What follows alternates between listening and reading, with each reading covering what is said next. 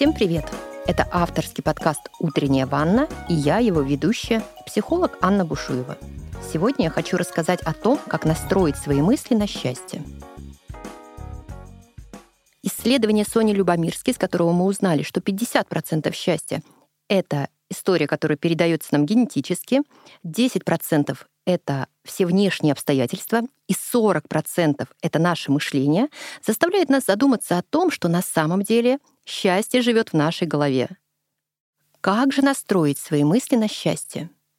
А дело в том, что ежедневно в голове человека 95 тысяч мыслей. 95% этих мыслей автоматические, то есть одни и те же изо дня в день, из года в год. Интересно, о чем вы думаете 95% времени? Наверное, вы думаете о том, какая я молодец, или какой я классный и суперский. Или, наверное, вы думаете о том, как прекрасен и изобилен этот мир, как много Вселенная приготовила подарков и сюрпризов для меня, сколько возможностей вокруг. На самом деле это не так. Из нейробиологии мы знаем, что 80% этих мыслей негативны. Да, так устроен наш мозг. Он нас от многого оберегает и защищает. Но по факту наш мозг никуда нас не продвигает. Просто послушайте еще раз. 95 тысяч мыслей. 95% из них автоматические и 80% из 95 негативные. О чем мы думаем, когда смотрим на себя в зеркало? О чем мы думаем, когда готовимся к важной встрече? О чем мы думаем, когда нас посещают мысли о прошлом? О чем мы думаем, когда пытаемся представить свое будущее? О чем вы думаете прямо сейчас? Дело в том, что счастливые люди выбирают то, о чем они думают. Если кому-то кажется, что это невозможно, как это отследить? Ответ прост. Это практика. Научиться выбирать свои мысли можно. Мне хочется поделиться с тобой тремя техниками, которые позволят выходить из круговорота автоматических негативных мыслей. Техника первая. Выбирай и назначай время, когда ты разрешаешь негативизму быть. Например, завтра в 10 часов утра я разрешу себе подумать все негативные мысли. И до этого времени все, что будет приходить мне в голову, все, что будет меня кошмарить, все, что будет меня останавливать от движения вперед, я буду тормозить и говорить, окей, мысли, твое время завтра в 10 часов утра. И если завтра в 10 часов утра не захочется думать о негативе, прекрасно. Если время пройдет, и ты забудешь о том, что было назначено время для негативных мыслей, отложи эти мысли до следующего дня. Итак, это техника первая. Выбираем время для негативных мыслей. Вторая техника, моя любимая — стоп-мысль. Каждый раз, когда удается отследить, о чем я сейчас думаю, я задаю себе вопрос, а эта мысль добавляет мне или забирает у меня то, о чем я сейчас думаю, добавляет мне радости, энергии, драйва, желания двигаться вперед или забирает. Научитесь анализировать свои мысли. И третий лайфхак — от своих негативных мыслей можно уходить физически. Да-да, вы не ослышались, и я хочу, чтобы вы научились в момент, когда отлавливаете негативную мысль, останавливаться и заниматься другим действием. Если вы идете и отследили мысли, которая не добавляет вам энергии, развернитесь и пойдите в другую сторону. Если вы сидите и отследили мысли, которые не добавляет вам драйва и энергии, встаньте и займитесь чем-то другим. Я обычно, когда отслеживаю негативную мысль, сразу меняю вид деятельности. Если я читала, я закрываю книгу и начинаю писать. Если я сидела, я встаю и начинаю ходить. Тренировка замечать, наблюдать и отслеживать свои мысли может занять какое-то время.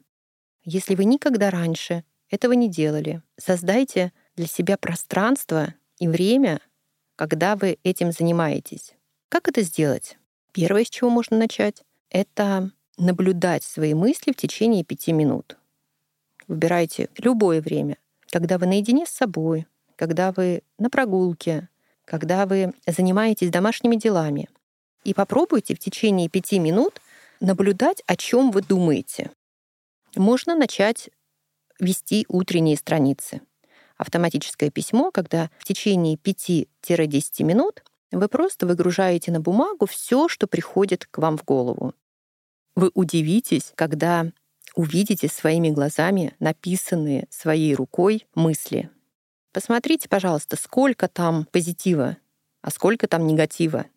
Можно начать отслеживать свои мысли по звонку будильника.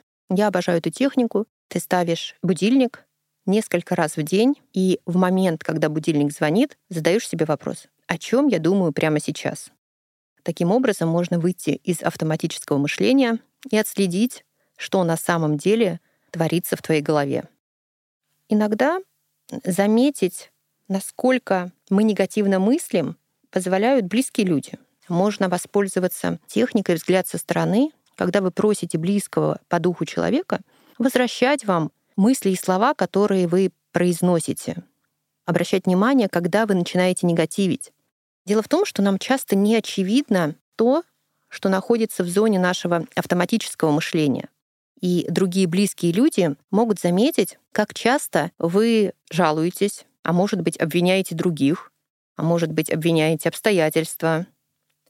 И на самом деле я не вижу ничего плохого, чтобы время от времени пожаловаться или чувствовать себя виноватым. Но проблема в том, что когда негативизм в нашей голове преобладает, мы рискуем попасть а, в некую позицию жертвы.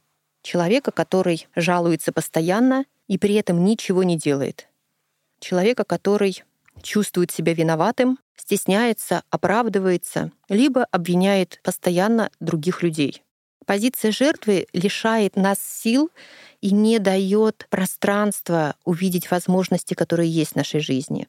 Чувство вины буквально придавливает нас. Мы не можем брать ответственность Ответственность от слова «ответ», держать ответ. Мы не можем выбирать другие действия. Дело в том, что автоматическое мышление запускает автоматические действия. В психологии есть формула.